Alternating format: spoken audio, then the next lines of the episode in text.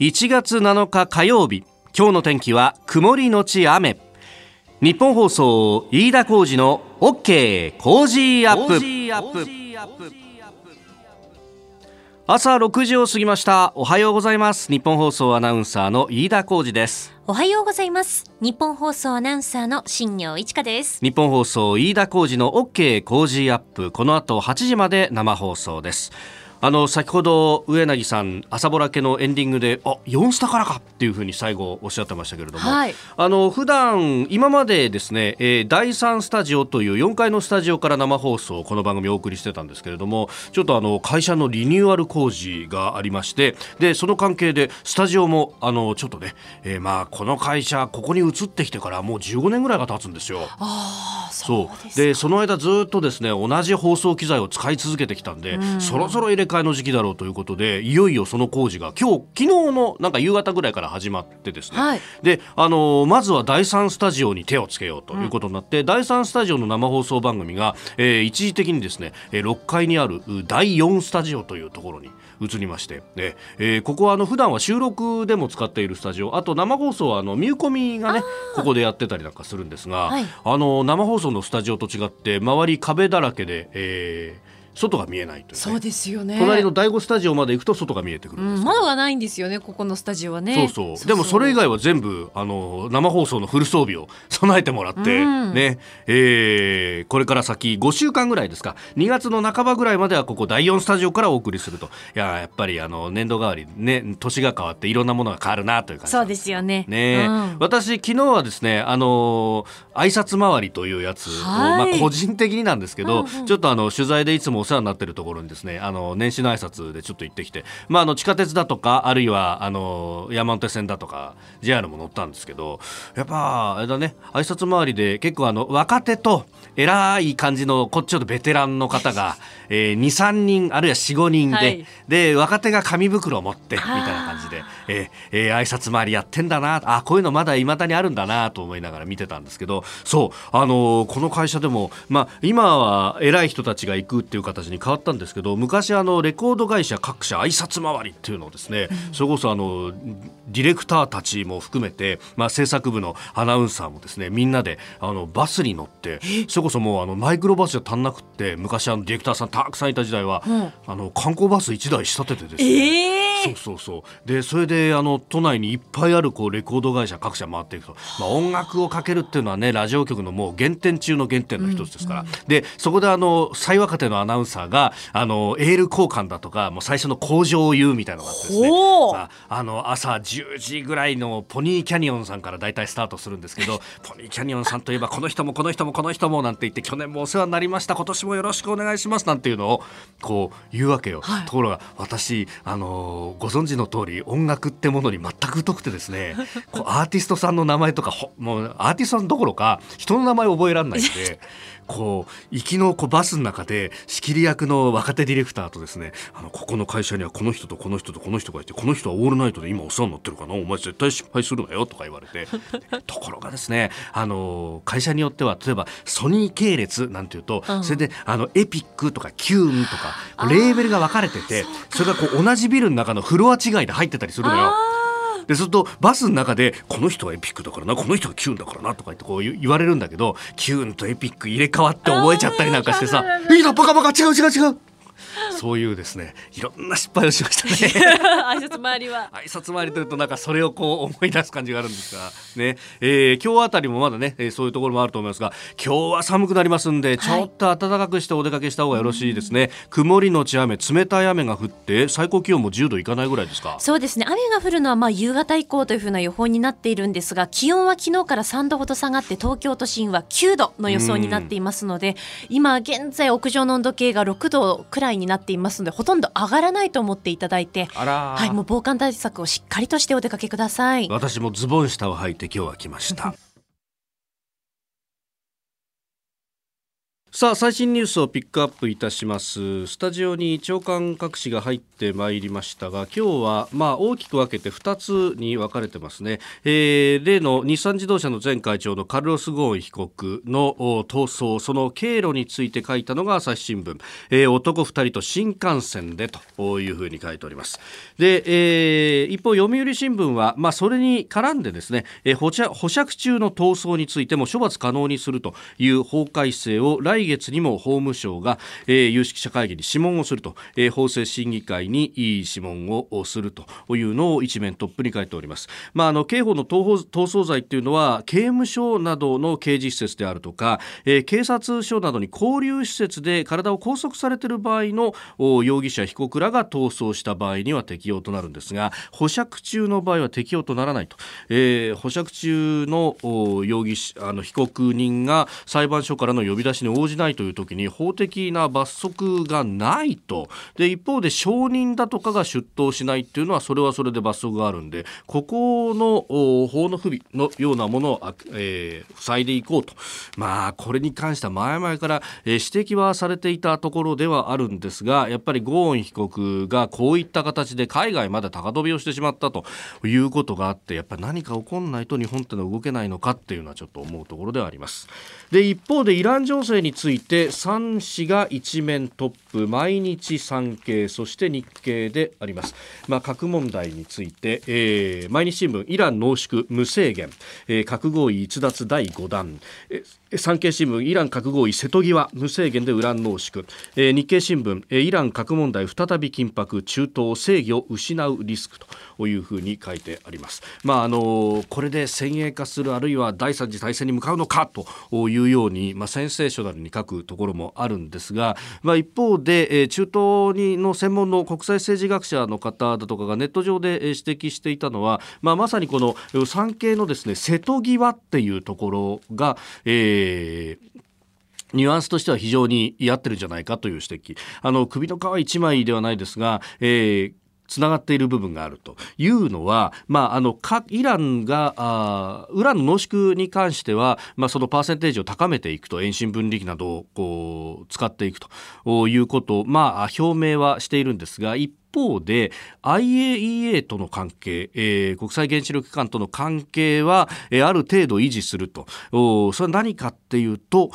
査察官の受け入れに関してはそれを追い出すというようなことはしないと、まあ、査察官が入っているということはどこまでその査察官が、えー、実際に見られるかという問題は置いといて、えーとりあえずイランが何をやろうとしているのかというところが、まあ、ある意味国際社会に対して続けになっている状態は維持されるということでもあります。まあ、そうするとこれイランにとってはこの核の開発が進んでいるのをイスラエルに見られてそのイスラエルが設定する、まあ、大レッドラインというようなものを超えてしまうと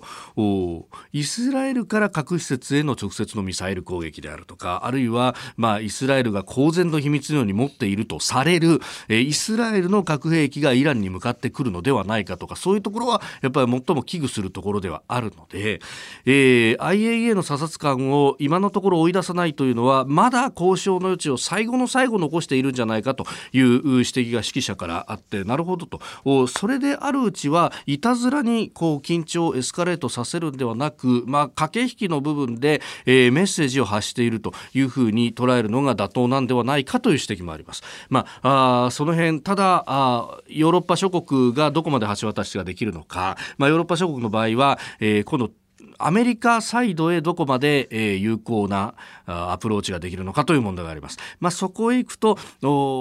ある意味日本という国あるいはあ安倍総理は一番、えー、トランプさんに対して、えー、ものが言える存在ではあると。ただしこの核合意には日本は入っていないと、まあ、独自の動きができるという部分はあるんですけれども、まあ、その辺、えー、ここから先どう動いていくのか。かなり日本政府は抑制的な、まあ、あのスレイマニ司令官の殺害なども抑制的な反応を見せている中で、えー、この先どういった手を打つのかというのは、えー、日本が何か外のキーパーソンになりつつあるのかどうなのかと、まあ、そのあたりは7時台にまた聞いていこうと思います。今日のコメンテーターは有本香里さんです、えー、それから昨日の第8回、えー、日経平均株価は下落して始まったというところ、まあ、下落幅も結構ね、えー、大きかったと、えー、451円76銭安の2万3204円86銭で、えー、昨日の日経平均取引を終えました。で、えー、ダウ平均どうかというと2万8703ドル38セントと、えー、わずかに上げてます。68ドル50セント高くなっていると、まあ、ただこれはまあ中東のその懸念などもあって、えー、続落をして始まったと、まあ、引けの部分では少し上がったけれどもという感じになっております。まああの中東がこういう情勢であるとなかなかあ株は上値が重いという展開が続いています、えー、ただ円相場はだいぶ戻しておりまして108円1ドル108円42銭42銭、えー、ということで若干円安に触れたかなというところです。ええー、ただあまだまだ予断を許さないというところ。そして、まあ、国内の冷え込みというのは続いてますんでその中でえー、なかなかあ政策的な手当がされていない今現状と。これ、えー、国会が例えば1月20日に開いたとしてまず補正予算の審議を始めますけれども補正が上がるのが2月の半ば頃であろうと言われております。そうすると執行は3月の半ばぐらいかその後ぐらいから始まるんで消費税が上がった10月1日から数えると半年間の空白があったと。でその中で、えー、景気が緩やかにこう後退しつつあると。もっと早めに手当てでできなかったのかというのはそしりは免れないところでありますし、えー、一刻も早く需要喚起の策というのを練らないと個人消費も含めてどんどんと落ち込んでいるとこれが後々雇用まで効いてくると私はそっちの方で政権の支持率は下がるというふうに踏んでおります。あなたの声を届けますリスナーズオピニオン。ニュースについてもいろいろいただいてますが、えー、経済についてですね。あのかなり心配してますとラナさんツイッターです。経済についてとても心配していますというお声ですとかあるいは、えー、原油価格ガソリンが上がってるけれどもそれはどうなんだというのもいただいております。確かに今現状で、えー、シカゴの取引所ですが1バレルあたり62ドル82セントと結構高値圏での推移となってますんででこれは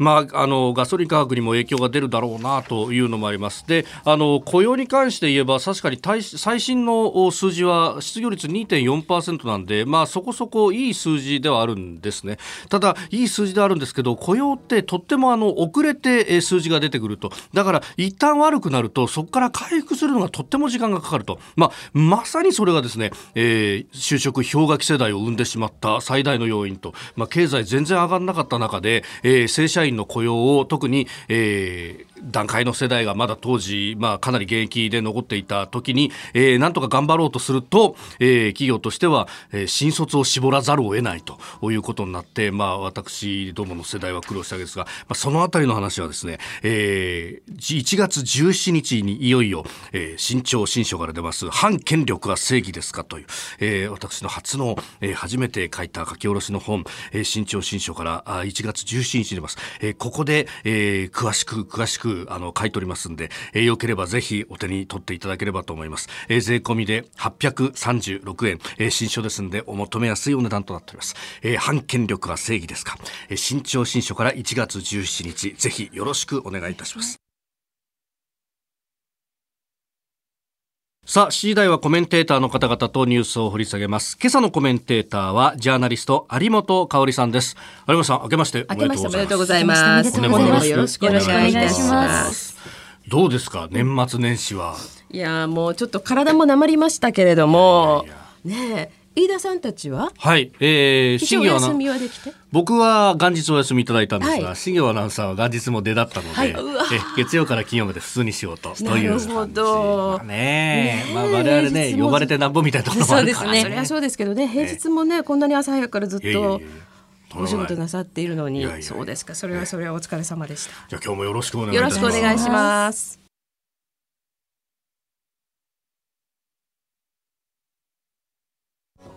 1月7日火曜日時刻は朝7時を過ぎました。改めましておはようございます。日本放送アナウンサーの飯田浩二です。おはようございます。日本放送アナウンサーの新業一華です。日本放送飯田浩二の OK 工事アップ。あなたと一緒にニュースを考えていきます。7時台はコメンテーターの方々とニュースを掘り下げます。今朝のコメンテータージャーナリスト有本香里さんです。有本さんおはようございます。おはようございます。よろしくお願いします。よろしくお願いします。有本さんには番組エンディングまでお付き合いいただきます。では最初のニュースこちらですカルロス・ゴーン被告明日午後10時から会見へ。レバノンに逃亡した前日産自動車会長のカルロス・ゴーン被告が日本時間の明日8日午後10時にベイルートで記者会見する予定であるとフランスの公共ラジオがゴーン被告の広報担当者の話として伝えました。えー、昨日は森法務大臣が会見を行いまして、はい、ゴーン被告が日本の刑事司法制度を批判していることについて、うん、えー、そういったさまざまな指摘と今回不正に出国したことは別問題と考えているので、はい、逃走したことを正当化する理由にはならないというふうに述べています。うん、はい、それはそうですよ、ね、それは全くその通りだと思いますね。でやはりあのまあどう例えばねこの今回いくつか問題点が明らかになったと思うんですよね。はい、え。ーあの一つはやっぱりその保釈中のありようということですね。はい、あの諸外国特に先進国ある程度その人権というものをきちんと尊重するという体制の中においても、はい、まあ、今回のような緩い、うん、まあ、監視体制というんですかね、はい、それで保釈中過ごせるというのはいかがなものかっていうことは一つありますよね。ただまあそのゴン被告に関してはえー、そのそもそも保釈を求めていた段階で、はい、えー、いろんな条件を提示していたっていうことも言われていますから。弁護側からそうですね、まあうん、そうですね。ですから今後ですねその、まあ、保釈中どのようにその監視をね例えば GPS なんかでね、はい、あのまあ、体にそういう器具をつけて、えー、えー、保釈中過ごすというようなことをしている国もありあるようですから、はい、まあ、そういうふうなことが一つと、それからこのプライベートジェット、はいでのですね出国入出国の体制ですよね。まあもちろんその出入国に関しては、はい、全体的に日本のそのありようというのはいかがなものかという問題提起もあるんですけれども、あの私はですねこのプライベートジェットで入ってくる人たちというのについては、はい、あの今後もっとその専用ターミナルだとかそういうものを拡充した方がいいというふうに思っているんです。ただし、まあ、今回のようなことがあるとですね、ええ、そこが抜け穴になってしまうということではいけないし、で従来もそういうことがあったんだろうかと、はい、いうことですよね。まあ、心当たりの問題をやっぱりきちんと解決しないとですね、えーと、オリンピックがありますよ多くの人が入ってきますよよかったですねという話ではいられないっていうことですね。えー、うん。まああのね外国人観光客の方々をこう増やそうという、はい、まあ政府の方針があり、うん、で特に日本の国内で、えー、いろんなことでお金を使ってもらおうとい。う、はい、まあそれで経済を回していこうという、えー、だそこの政策と、うん、その今回のプライベートジェットの問題っていうのは、うん。えー、まああの切り分けて考えないといけないというようなことですかね。そうですね。あので確かにこれですねあのイカオというね、はい、あのまあ機構がありますけれども、国際的な航空、はい、国際的な航空的な航空まあのその取り決めですよね。まあこの中でも、はい結構自由裁量にされてるんですよね。ああ、国にそれぞれの国に任せられて、えー、そうなんです。ですからここがむしろ問題なんですけれども、えー、まあ日本国内でのそのまあ出入国特にプライベートジェットの、はい、専用施設での、うん、いろんな体制ですね、えー、そういうものをやっぱりしっかりしていくべきだろうということは一つ課題として残ったと思います。うん、で問題のそのゴーン被告ですけれども、はい、まあ今後はその一つはお金の流れですよね。この逃亡に少なくとも数百万ドルのお金が動いているだろうと。日本円で億を下らないお金が、はい、で今日の長官なんかではねあの、はい、2人の男と一緒に日本国内を移動したというわけでしょ？え朝日新聞一面トップですね。えー、一面トップで。でどうやらそのこの人たちが、まあ、これは朝日新聞には書いてないかもしれませんけれどもね、あのアメリカ国籍だとい。うことまで特定されてますよね。なんかあの報道によればですが、えー、特殊部隊。特殊部隊だという、ね。うん、まあそうなんでしょうね。多分そういう人たちあの民間の警備会社ですよね、えー、元特殊部隊の人が所属している、はい、まあ、そういう人たちに仕事を頼んだっていうことなんでしょうけれども、まあ、こういうことが日本国内で普通にやりたい放題でやれるっていうのはそもそも問題なんですが、あのそこら辺りとですねそれからその、はい、そういう人たちを頼んでこれだけの逃亡劇を企てれば当然すごい額のお金が動いてるわけですから、はい、このお金の流れというものを追って、うん、そしてそのえーと、ゴーン被告自体のですね在外資産ですね、はい、これの動きをやっぱり止めていくということから始めるっていうことになるんじゃないでしょうか。はい、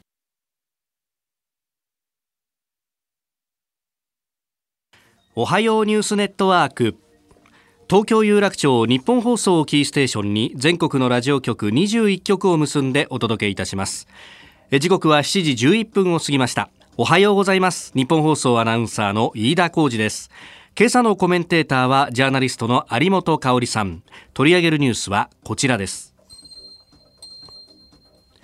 安倍総理が年頭会見でアメリカとイランに自制を促す。安倍総理大臣は昨日三重県伊勢市内で年頭の記者会見を行い緊張が続くアメリカとイランとの対立について深く憂慮している。事態のさらなるエスカレーションは避けるべきで全ての関係者に緊張緩和のための外交努力を尽くすことを求めると述べました。また海上自衛隊を中東に派遣する方針については現時点で変わりがないことも明らかにしております。今月中旬にはサウジアラビア UAE アラブ首長国連邦の訪問の予定があります。まあ、日本ならではの外交を粘り強く展開するとい。うふうにも語っておりますが、まあ、なかなか難しい立場ですかね、日本難しい立場というか、ええ。あのそうなんですね。これからその中東訪問をするというタイミングで、はい、なおかつあの12月昨年12月にですね、はい、ローハニ大統領が来日されましたよね。でまああれ非常にまあ、ある意味そのイラン側からね大統領来たっていうことだったんですけれども、はい、日本にとってみれば絶妙のタイミングで来ていただいたっていうことだったと思うんですよ。今回のこの作戦遂行アメリカがねするという状況ですと。であの時点で、はい、まあ日本的にはそのもちろん自衛隊を派遣するんだけれども、でもこれはそのアメリカが中心になってやる有志連合とは違いますよと。い。うね、はい、まあ、そういうスタンスを説明して、まあ、理解を得たっていうことでしょう。うん、ですからその日本がアメリカと一緒になってあそこで有志連合でイランを敵視して何かをやるわけじゃありませんよっていうことはまあまあその向こうとコンセンサスができているとい。う状況での今ですから、はい、やっぱりその安倍総理がこのことについてむしろあんまり積極的にコメントをしていないということが日本のスタンスそのものですよね。はい、うん、まあ、今回そのソレイマニ司令官の、はい空爆というかね、うん、無人機による殺害があって、はい、しばらくこうコメントらしいコメントがなく出してなかったですからね、まあ、総理自身としては今回これが初めてですね、うん、そうですね、はい、相当時間ちょっとね時間が空いてますからね、うん、でやっぱり今ちょっと考えなければいけないのはですね、はい。まあ、あの私は問題は大きく今回2つあると思っていまして、ええ、一つはその、まあ、日本にとってってこの中東で不安定要因が起きるっていうことは非常に大変なことなわけですよね。はい、で、まあ、自衛隊派遣ということは決めていたわけですけれども、日本政府は。うん、でこれに、まあ、今回のこのイランであの、まあ、イランとアメリカとの関係悪化というようなことを受けて、はい、例えば今日本のその野党筋の代表らがですね、うん、その決して自衛隊をにあの、まあ、そんなところに派遣しちゃいけないと中東に派遣しちゃいけないというようなことを言ってるけれども、はい、いやいやじゃあその自衛隊すら派遣できないところに、からね、うん、えーと、日本に日本で使うための原油が運ばれてきてる、はい、タンカーは行ってるわけだから、えー、これどうなるんですかという話ですよね。うんうんうん、でちょうど半年前にあの日本に関係するタンカー襲われましたよね。そうでしたね。まあ、こういうこともあるわけですからむしろやっぱりどうやってってこの日本のそのオイルの輸入ですね、はい、この安全性確保するかっていうことを真剣にむしろ議論しなきゃいけない時だと。それをその今まで通りですねその自衛隊を海上自衛隊中東派遣まかりならんみたいな話だけで、はい。まあ、悪いけれども幼稚園レベルのことを言ってもらってては困るなということなんですね。ですからこれはその、まあ、政府対、はい、えー、野党という構図だけじゃなくて、えー、与党の議員の側も、はい、あのこれしっかりやっぱり日本のスタンスということをねあの打ち出す論陣を張ってほしいというふうに思いますね。それと、まあ、そうは言っても、自衛隊派遣すると、じゃあ自衛隊は向こうでそのどういうミッションを遂行する、で、はい、本当に自衛隊自体の安全確保ということについて、現状で十分なのかということを議論してほしいですよね。うん、まあ、今回はあの自衛防衛省設置法の4条18号、えー、調査研究というそうなんですよね。いく。こんなことはちょっと考えられないですよね。まあ、過去にも例はあるって言われるんですが、はい、その情勢の緊迫度合い考えると、うん、武器使用がこれだけ制限するこんなちょっと難しいですよ。でもちろんその向こうでですね、はい、えー、と米軍とか、えー、えー、各国のその情報を得た情報の、まあ、交換協力っていうことはされるわけですけれども、はい、まあ、それにしても有志連合と離れて独立していくという一応立て付けになってるわけじゃないですか。そうですね、はい、これはいいような悪いようなってところありますよね。うん、有志連合の司令部には当然ながら入れない入れないことになっている。アメリカ軍の司令部に連絡要員を派遣する形にする、うんうん、そういう形なんですよね。だからそれはあのある意味日本のようなすごく制限のかかっている自衛隊にとってはものすごく不安要因のあることじゃないかというふうに私は思うのでやっぱり現実的な視点で、はい、えー、どうじゃあ向こうでですね、えー、あのまあ、日本船舶の安全を確保しなおかつ自衛隊自体の安全を確保するのかっていうことをあのかなり踏み込んだ形で議論してほしいというふうに思いますね。あのイギリスは自分のところの船を守るっていうのも姿勢を鮮明にして、ホルムズにも船入れていくんだと。そうですね、日本はそこまでできない中でどうしていくんだっていうのは、そうですね、結構狭い道を通っていかなきゃならないと。そうなんですね。だからまああの実際ねそのホルムズ海峡という極地にも、はい 要するに触らないっていうわけでしょ、うんうんうん、まあまあそういうことになりますよね。どうするのっていう話なんですけどね。だからその辺をもっときちんとついていくっていう必要があるわけだから、はい、野党のどの党派でもいいですからね。やっぱりそこはきちんと明らかにするように政府に迫ってほしいと思うんですね。で与党側も、はい、あのはっきりとした方針を政府が打ち出すような、えー、論陣を張ってほしい、それからもう一つの問題はですね、はい、今回のこの、まあ、アメリカとイランとのエスカレーションに関して、このさっきおっしゃってたそのスレイマニー、えー、司令官、はい、例えばこの人の扱いをね、えー、報道で見ていると、えー、まあ、この人はイランの英雄なんだと、はい、そういう人をアメリカが殺害したというのは、まあ、はい、けしからん的な、うん、まあ、その論調一辺倒じゃないですか。えー、これ違いますよね。うんまあこの方ねイランから見ればそういう人なんでしょうけど、他方その例えばシリアの内戦で包囲されているところであるとか、はい、まあそういった、まあ、今回のイラクもねイラクも。含めて。ですからそのこれはね今まさに飯田さんおっしゃったように、うん、イランから見ればとおっしゃいましたね、はいええ、イランの体制から見ればってことですよね。はいでイランっていうのは非常に特殊な国でえー、でそもそもその、まあ、アラブの国がたくさん周りにある中で、えー、ペルシャ人の国じゃないですか。で、ねはい、シーア派でしょ？はい、でこの、まあ、イランというのはそのイラン・イスラム共和国って言いますよね、うん、ですからそのイスラムの国として成り立っている、はい、まあ、非常に特殊な国なんだけれどもそのシーア派イスラムの国として成立しているこの形を、うん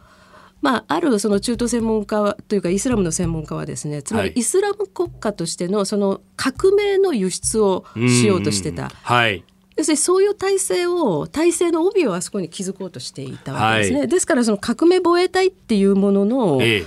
特にこのスレイマニーさんという人は、うんうん、あのまあ英雄というだけではなくってそういったその外に出ていっているこの、はい、まあまあ、部隊っていうんでしょうかね。つまり外での工作活動の司令官なわけですよね。で結局他の国々にしてみれば自分たちの国の不安定要因であるつまりイランがよく後ろにいるっていうふうに今まで私たちもお伝えしてきた事柄の、そのまさに工作の、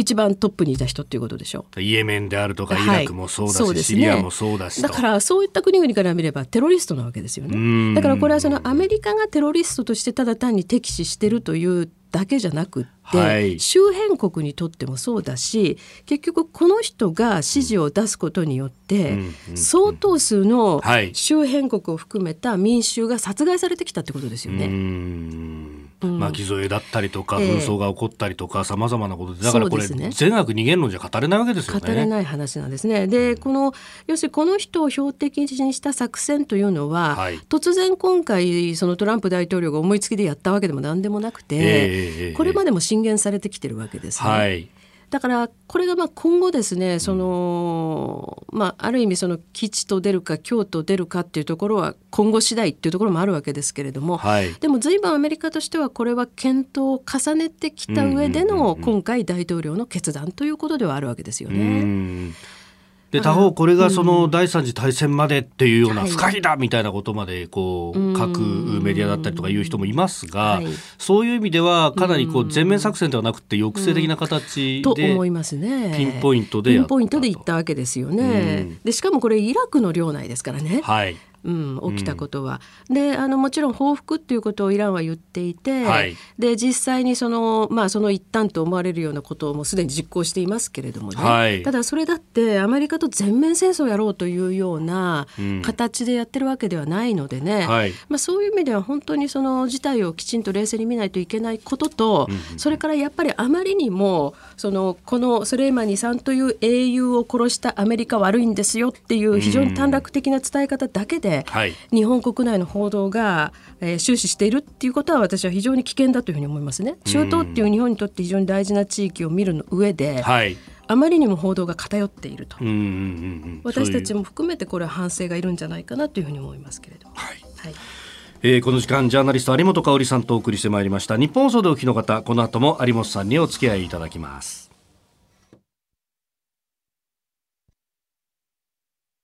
今朝のコメンテーターはジャーナリスト有本香里さんです。引き続きよろしくお願いします。よろしくお願いします。続いて教えてニュースキーワードです。IR 汚職日本維新の会の下地幹夫衆院議員は昨日記者会見を開き IR 汚職事件で逮捕された中国企業の元顧問から選挙資金として現金100万円を受け取ったものの収支報告書に記載していなかったことを認めました。これを受けて日本維新の会の松井一郎代表は議員辞職すべきとの認識を示しております。えー、2017年の10月選挙期間中に事務所の職員が500 .com 側から100万円を受け取っていた、うんうん、でも収支資金報告書には、えー、記載がなかったとい。うことがありまして、はい、まあ、これもあのご本人も離党の意思も示しているということですね。えー、ね。はい、でまあ身体これからどうするのかっていうところなんですけれども、えー、っとねこれ年末からですね、えー、ちょっとその、まあ、このニュースと、はい、それからさっきのその、まあ、アメリカがねイランにというような、まあ、年末年始ということで言うと、はい、あるいはそのゴーン被告の件とかですね、まあ、大きなニュースが入ってきて、えー、そうですね。ちょっと私たちも非常にこうあたふたバタバタさせられて、まあ、その中でこの IR 職に関しては、はい、まあ、私もちょっと年始早々から取材を実はしています。で、えー、っとまあ、今回ですね、えー、名前の上がった方秋元司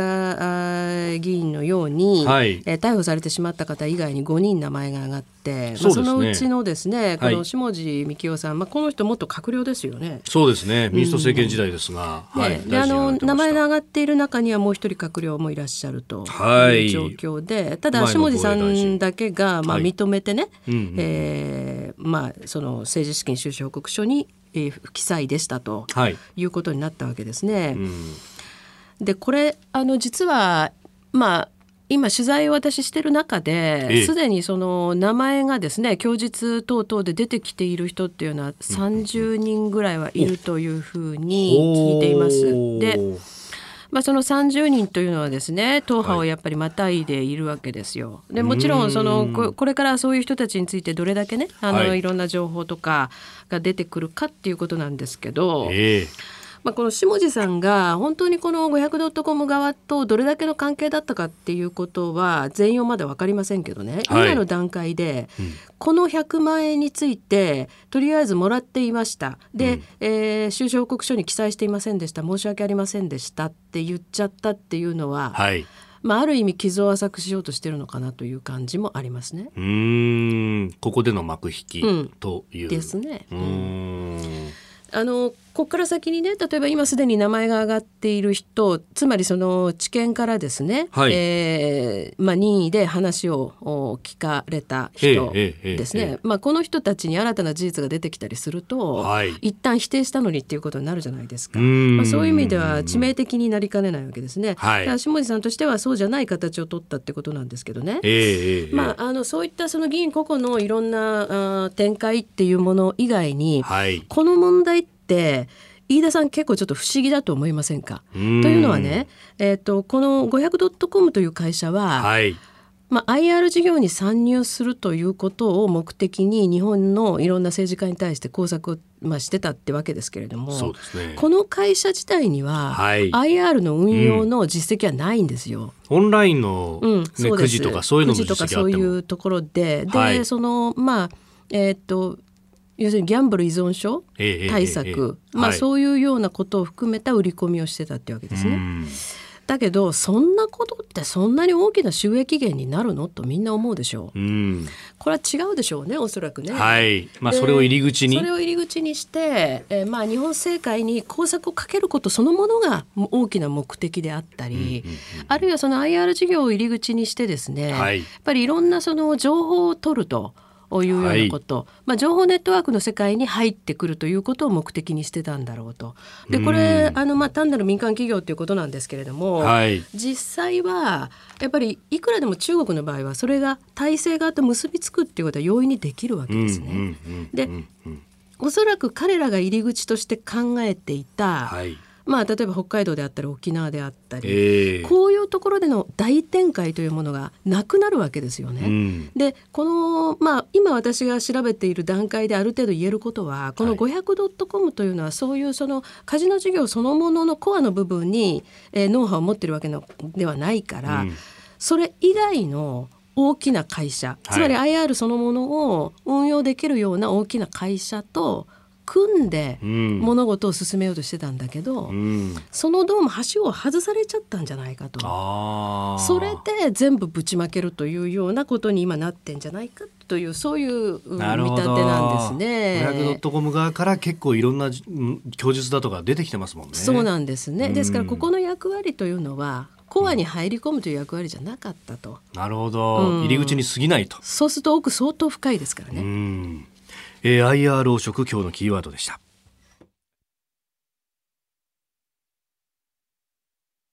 えー、メール、ツイッター、さまざまいただいております、カルロス・ゴーン被告についてっていうのはね、いろんな切り口がありますので、はい、えー、ツイッターです、稲友さん、堂々と外国の民間軍事会社、かっこ傭兵が会社として国内で活動できるというのもどうかと思います。そうですね。うん。まあ、これ完全な、その主権の侵害というところにそうですね。なりかねないですよね。ただ、あの、この民間軍事会社に所属している、はい、あるいは民間軍事会社の経営者である、で元、そのアメリカ軍とかですね、他国の軍出身者っていうのは、私も知人にいますけれども、結構みんな普通に日本に来てますよ。お仕事で、まあ、お仕事で、なるほど。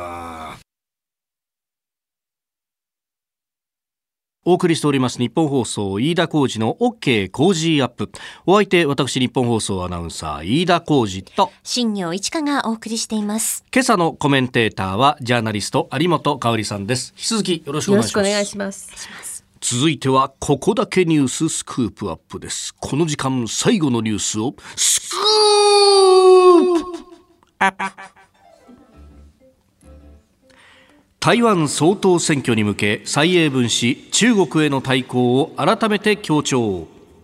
1月11日今週土曜日に行われます台湾の総統選挙を前におととい日曜各候補者が支持を訴えました。まあラストサンデーということになります。再選を目指す民主進歩党民進党の蔡英文総統は台湾の主権と民主を守ると演説し中国が掲げる台湾統一を拒否する姿勢を改めて強調しました。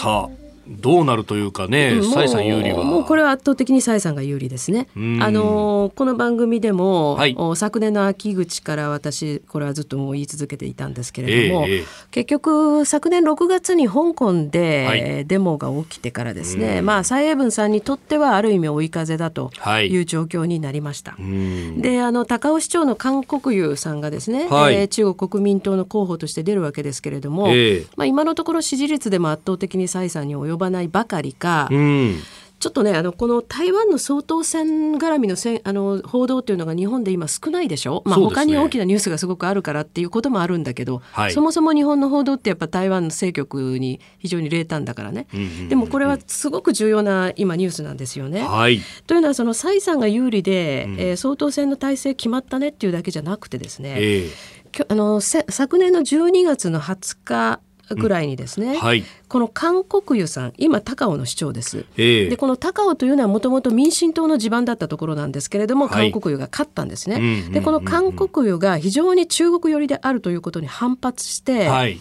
主催者発表ですけど50万人規模の、うん大デモが起きてるんです。高尾市内で。はい。はい、もうその要するに反韓国湯デモですね。えー、韓国湯から高尾を取り戻せというデモなんです。はい、あの反韓デモって書いてあったなんだと思ったら。そうでしょ？ね韓国じゃなくて韓国湯。韓国湯から高尾を取り戻せというデモで、はい、でしかもこれが。えー従来のその民進党の地盤だからといって民進党の人たちが中心になってやったデモかというとそうじゃないんですよ。はい、あのこのデモを組織した中心になったのはですね、うん、あの今あまあそうだなネッ党を中心に若い人たちで支持を伸ばしている新興政党、うんうんうん、あの名前がですね、はい、寄進党っていうんです。寄進党。木というのはあの基礎の木ですね。台湾寄進党という政党でして、はい、今のところまだ数パーセントしか全体では支持率はあのないんですけれども支持はないんですけれども、うん。はい、ただ高校生とかですね大学生を中心に非常に高い支持率があって例えば高校生なんかを中心に調査を10代の人たちを中心に調査をやると二十、数パーセント。あそんなに支持率が高い、えですからこのリーダーは結構意気健康でね、あの今回のまあデモもあったんで、はい、まあ、将来は民進党と我々とで二大政党を築くと。おなるほど。もうその70年以上前にねその大陸からやってきた国民党がいつまでもその政権政党の一角っていうふうに言ってる時代はもう古いと。でこの政党はそのやっぱり台湾の独立性っていうんでしょうかね。これを非常に鮮明にしている政党なんですね。まあ、これからどのように成長していくか分かりませんけれども、はい、でもヨーロッパなんかで起きている新興政党と同じような、えーあの流れを見せているんです。ですからそういうその台湾政治って結構今ダイナミックに動いているんですよね。はい、でそれとともに今回この総統選に関してはもう体制が大体決まった感があるんですけれども同時に立法院の選挙が行われるんですよ。立法院、うん、国会議員、ね、日本でいう国会議員ですね。はい、でちょっと台湾の立法院の選挙っていうのは日本よりも若干複雑で、いろんな枠がありますから、はい、あの例えば先住民族枠とかですね、はい、まあそういうのもあってえー、比例の候補っていうのもあのちょっとあの日本の比例代表とはちょっと違う仕組みになっていますから、えー、いろいろと複雑ではあるんですけれども、はい、これで果たして民進党そのつまり蔡さんの与党がどれぐらいの票を取るかっていうのが、うんちょっとこれも見どころなんですね。前回の時は総統選で、うん、まあもう蔡さんで圧勝して、はい、そして確か立法議会選でも民進党が勝ちましたからね。勝ちましたよね。えー、そうすると、うん、まあ政策はやりやすい、うん、法律が通しやすい。はい、ただあの今民進党もですね。はい。その世代交代っていう時期にあって、えーえー、実は私も結構親しい人が今回立法院の選挙に出るんですけれども、あの要するに若い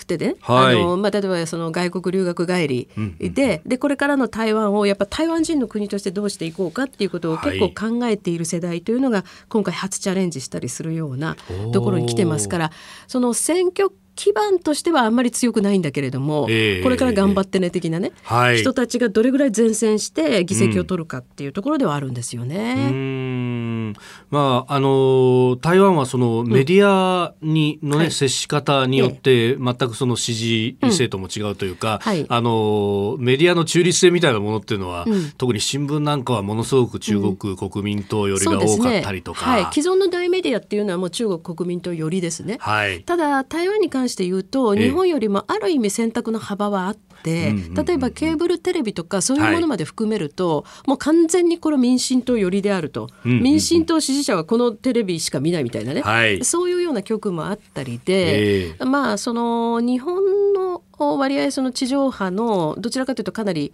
みんな近い論調が近いっていうのとはちょっと違うんですけれども、ただその台湾の選挙っていうのもいろいろ問題はあってですね、はい、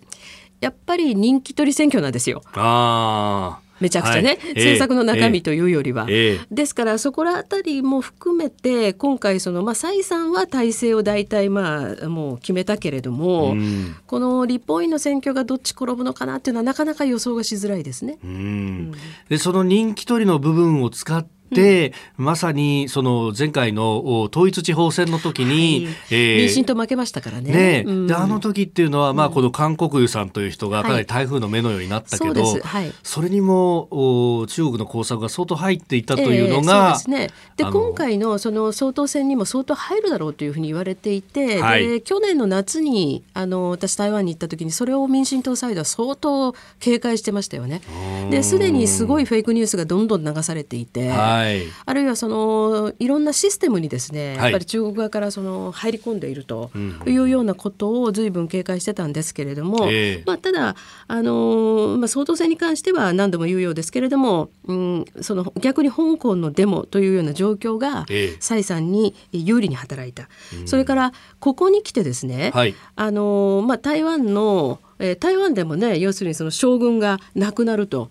いうこと自体が起きましたよね。参謀総長がヘリコプター事故で、はい、ヘリでねヘリの事故でね。で、これに関しても蔡さんがその選挙運動中止してね、うんうん、対応に当たったっていうことがあるんですけれども、はい、まあ、大体その特に台湾で言うとね、ええ。ー、不安定の安定安定の不安定みたいなことを言う人がいるんだけど、うん、つまり不安定な状況っていうのが見えた時にはやっぱり人の気持ちって安定に動くわけですよ。で、はい、あの変に安定してるというような時には、はい、不安定な方向に動いたりするものだからそれが結構如実に現れると言われてるんですね。で今非常に周辺含めて特に中国との関係は大変不安定感が増している中では、はい、やっぱり蔡さんがここで強いリーダーシップを見せるということによってあやっぱり安定してる人にここは任せないとと。全然未知数の人にまた政権を渡してしまうというのは危険だなっていう心理が大きく働く。でこれが立法院の選挙にまでどこまで影響するかっていうことですね。うん。うん、まあ、それによってそして、ね、台湾で起こることっていうのは次に日本に、はい、起きてきますよね。でもそういう意味で言うとね例えばその、まあ、今回先ほどおっしゃったように、ええ。えー、と中国からのいろんな工作、はい、まあ、そういった影響を阻止するために、え、台湾は、まあ、他の例えばオーストラリアなんかとも近い動きですけれどもね、はい、その反浸透法というものを可決してるじゃないですか。年末土壇場の大晦日にそうですね。でこれね前々から言われてはいたんですけれども、えこれを可決したっていうのは実はかなり大きいと思うんですね。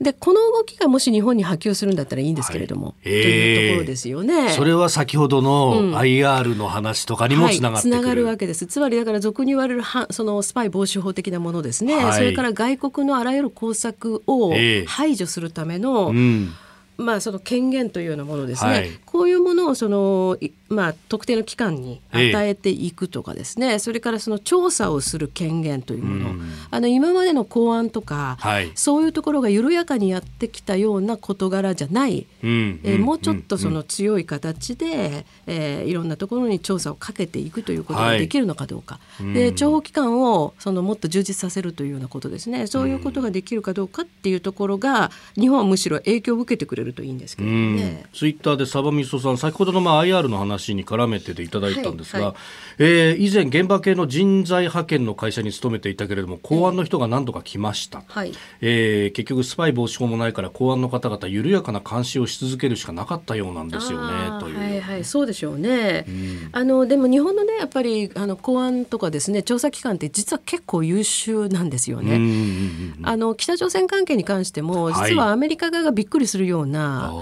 キムファミリーに関するかなり深い情報を日本の公安というかですね日本の調査機関が持ってたというふうにも言われていたりするんですね。だからかなり実は優秀だし、はい、あの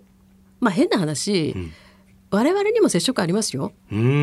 ろいろと。で彼らは相当いろんなことを知っていて、はい、その上でまああ私たちと情報をちょっとこうすり合わせるような形でいろんなことを聞いてきますよね。であのそういう仕事のやり方を見ていてもこれ多分他の国だったらもっと踏み込める部分があるんだろうなと。なるほどうん、いうことは感じますから、まあ、やっぱりこれだけねあの情勢が日本を取り巻く情勢も緊迫している中で、はい今まで通りっていうのはやっぱり国の安全を守る上で非常に問題がある、うん、だからそこを日本も一歩乗り越えるために、はい、むしろ台湾の今ある姿っていうものが日本にある意味波及してくれた方が私は日本の安全保障のためにはいいと思いますけれどもね。